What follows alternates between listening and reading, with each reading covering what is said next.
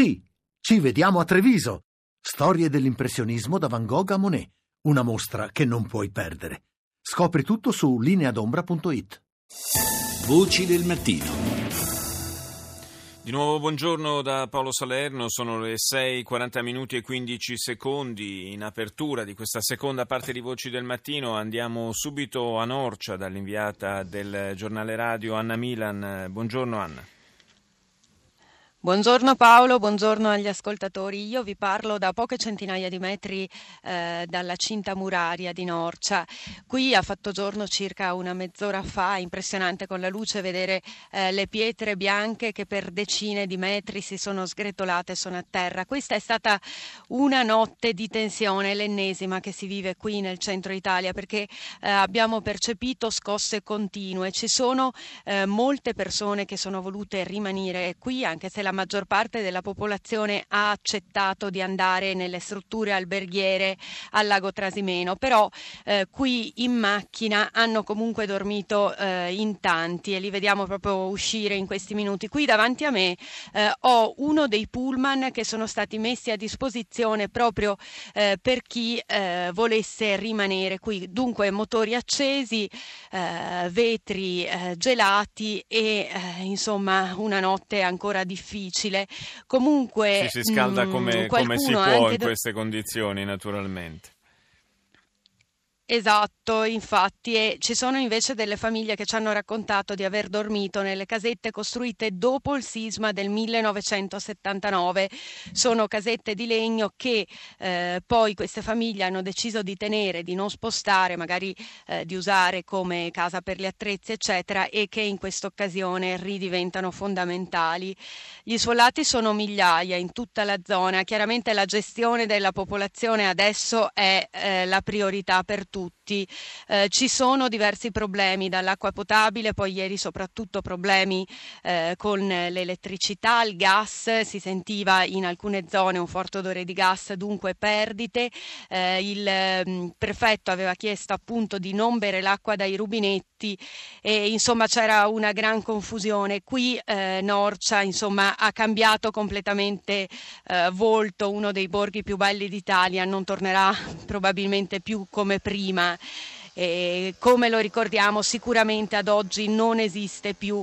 Eh, io ho fatto un giro nella zona rossa, nella zona dove ci sono stati i sì. crolli più importanti, a partire dalla Basilica di San Benedetto, il patrono d'Europa eh, basilica della quale resta solamente la facciata e al centro della piazza c'è eh, ancora in piedi la statua del fondatore dei Benedettini eh, che ha resistito, però la basilica del 1300 conosciuta eh, nel mondo è in grandissima parte sgretolata a terra.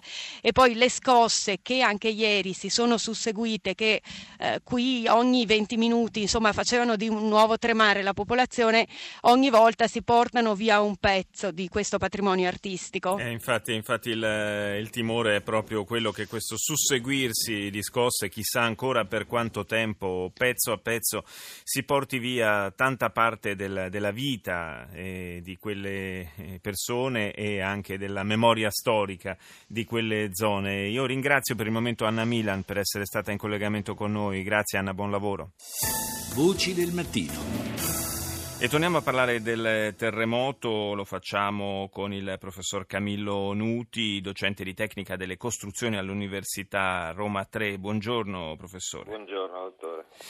Senta, il terremoto di agosto e poi quelli di queste ultime settimane fortunatamente finora hanno risparmiato i centri urbani più grossi, ma eh, che cosa, che cosa accadrebbe se speriamo davvero, tocchiamo ferro, speriamo che non, che non accada, se una delle prossime scosse fosse più vicina alle città, esiste un censimento delle, eh, del livello di antisismicità delle costruzioni nel, nei centri urbani? Dunque no, non, non, c'è un vero censimento dell'antisismicità delle costruzioni, c'è il, la cosa più generalizzata che c'è è il eh, censimento eh, fatto dall'Istat che dà l'età delle costruzioni, non eh, eh il tempo in cui sono state adeguate, almeno non mi pare che sia così. Mm tant'è che su questo censimento essenzialmente si basa il, il credo almeno, il uh, software uh, GIS con cui la, la, la protezione civile simula uh, quello che succede appena dopo un evento, cioè se c'è un evento loro immediatamente simulano l'evento per avere un'idea di quello che è successo, della portata dell'evento. Poi c'è un censimento eh, iniziato, è abbastanza in fase avanzata, un censimento dei centri storici esposti al, al rischio sismico sempre da Protezione Civile e Ministero dei Beni Culturali, che è in fase molto avanzata, eh, ancora non del tutto completato. Eh, la situazione. Ci sono tanti.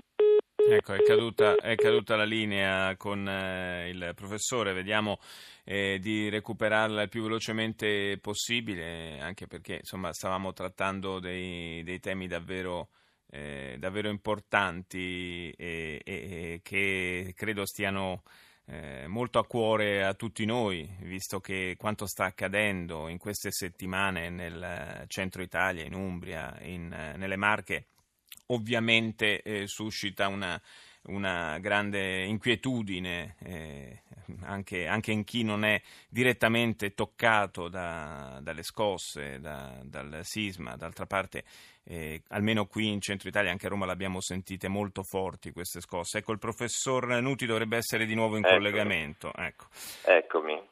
Eccomi, era arrivata agli ospedali, degli ospedali di nuovo c'è l'indice, la, la, la, c'è la situazione eh, sia diciamo, a livello Istat ma a livello poi dei singoli ospedali, c'è una banca data degli ospedali e sulla base di questa si può fare eh, la valutazione eh, su tutto il patrimonio, per esempio noi l'avevamo fatta nel 2000, forse a livello consolidato si potrebbe rifare adesso.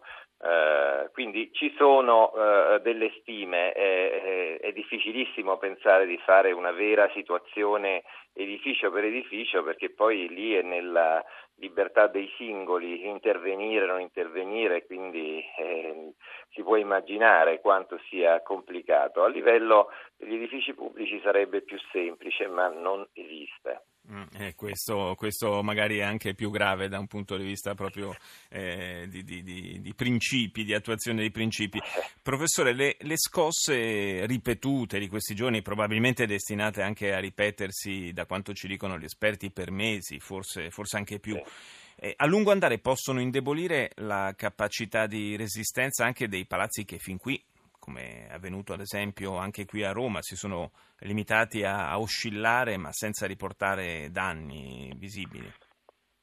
Dunque, non è da escludere, non è da escludere, ma soltanto nel caso in cui le scosse siano a livello locale, cioè dove c'è ciascun singolo edificio risentite in maniera così forte da far eh, entrare l'edificio diciamo, in, eh, in, in, una situazione delicata. Adesso eh, eh, questo è vero nelle zone epicentrali sicuramente, quando ci si allontana abbastanza, salvo i casi, salvo i casi di edifici mm, diciamo, in condizioni non perfette, sì. eh, la situazione è da escludere, c'è una piccola escursione eh, anche in una zona in cui ci può essere un pochino di danneggiamento non crea grandi problemi. Comunque certamente è da consigliare alle persone che hanno avuto dei problemi che hanno visto la loro casa, la loro casa con dei problemi, non so, si sono aperte delle lesioni eh, di far vedere da un tecnico eh, il loro edificio.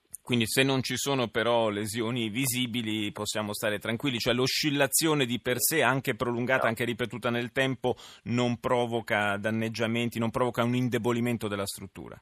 No, l'oscillazione di per sé non provoca nessun problema finché non crea un problema, appunto, eh perché gli edifici, come tutte le cose, come tutte le cose, sì, sono deformabili certo. e quindi inevitabilmente hanno una massa, pesano e quindi se qualcuno li muove da sotto loro inevitabilmente si muovono, è come quando passa il tram lungo la strada. Eh, le vibrazioni a lungo andare possono, eh, possono, ecco, possono creare qualche problema, quindi massima eh. attenzione. Grazie al professor Camillo Nuti, linea al GR1. Noi torniamo intorno alle 7.37 ancora per parlare del terremoto.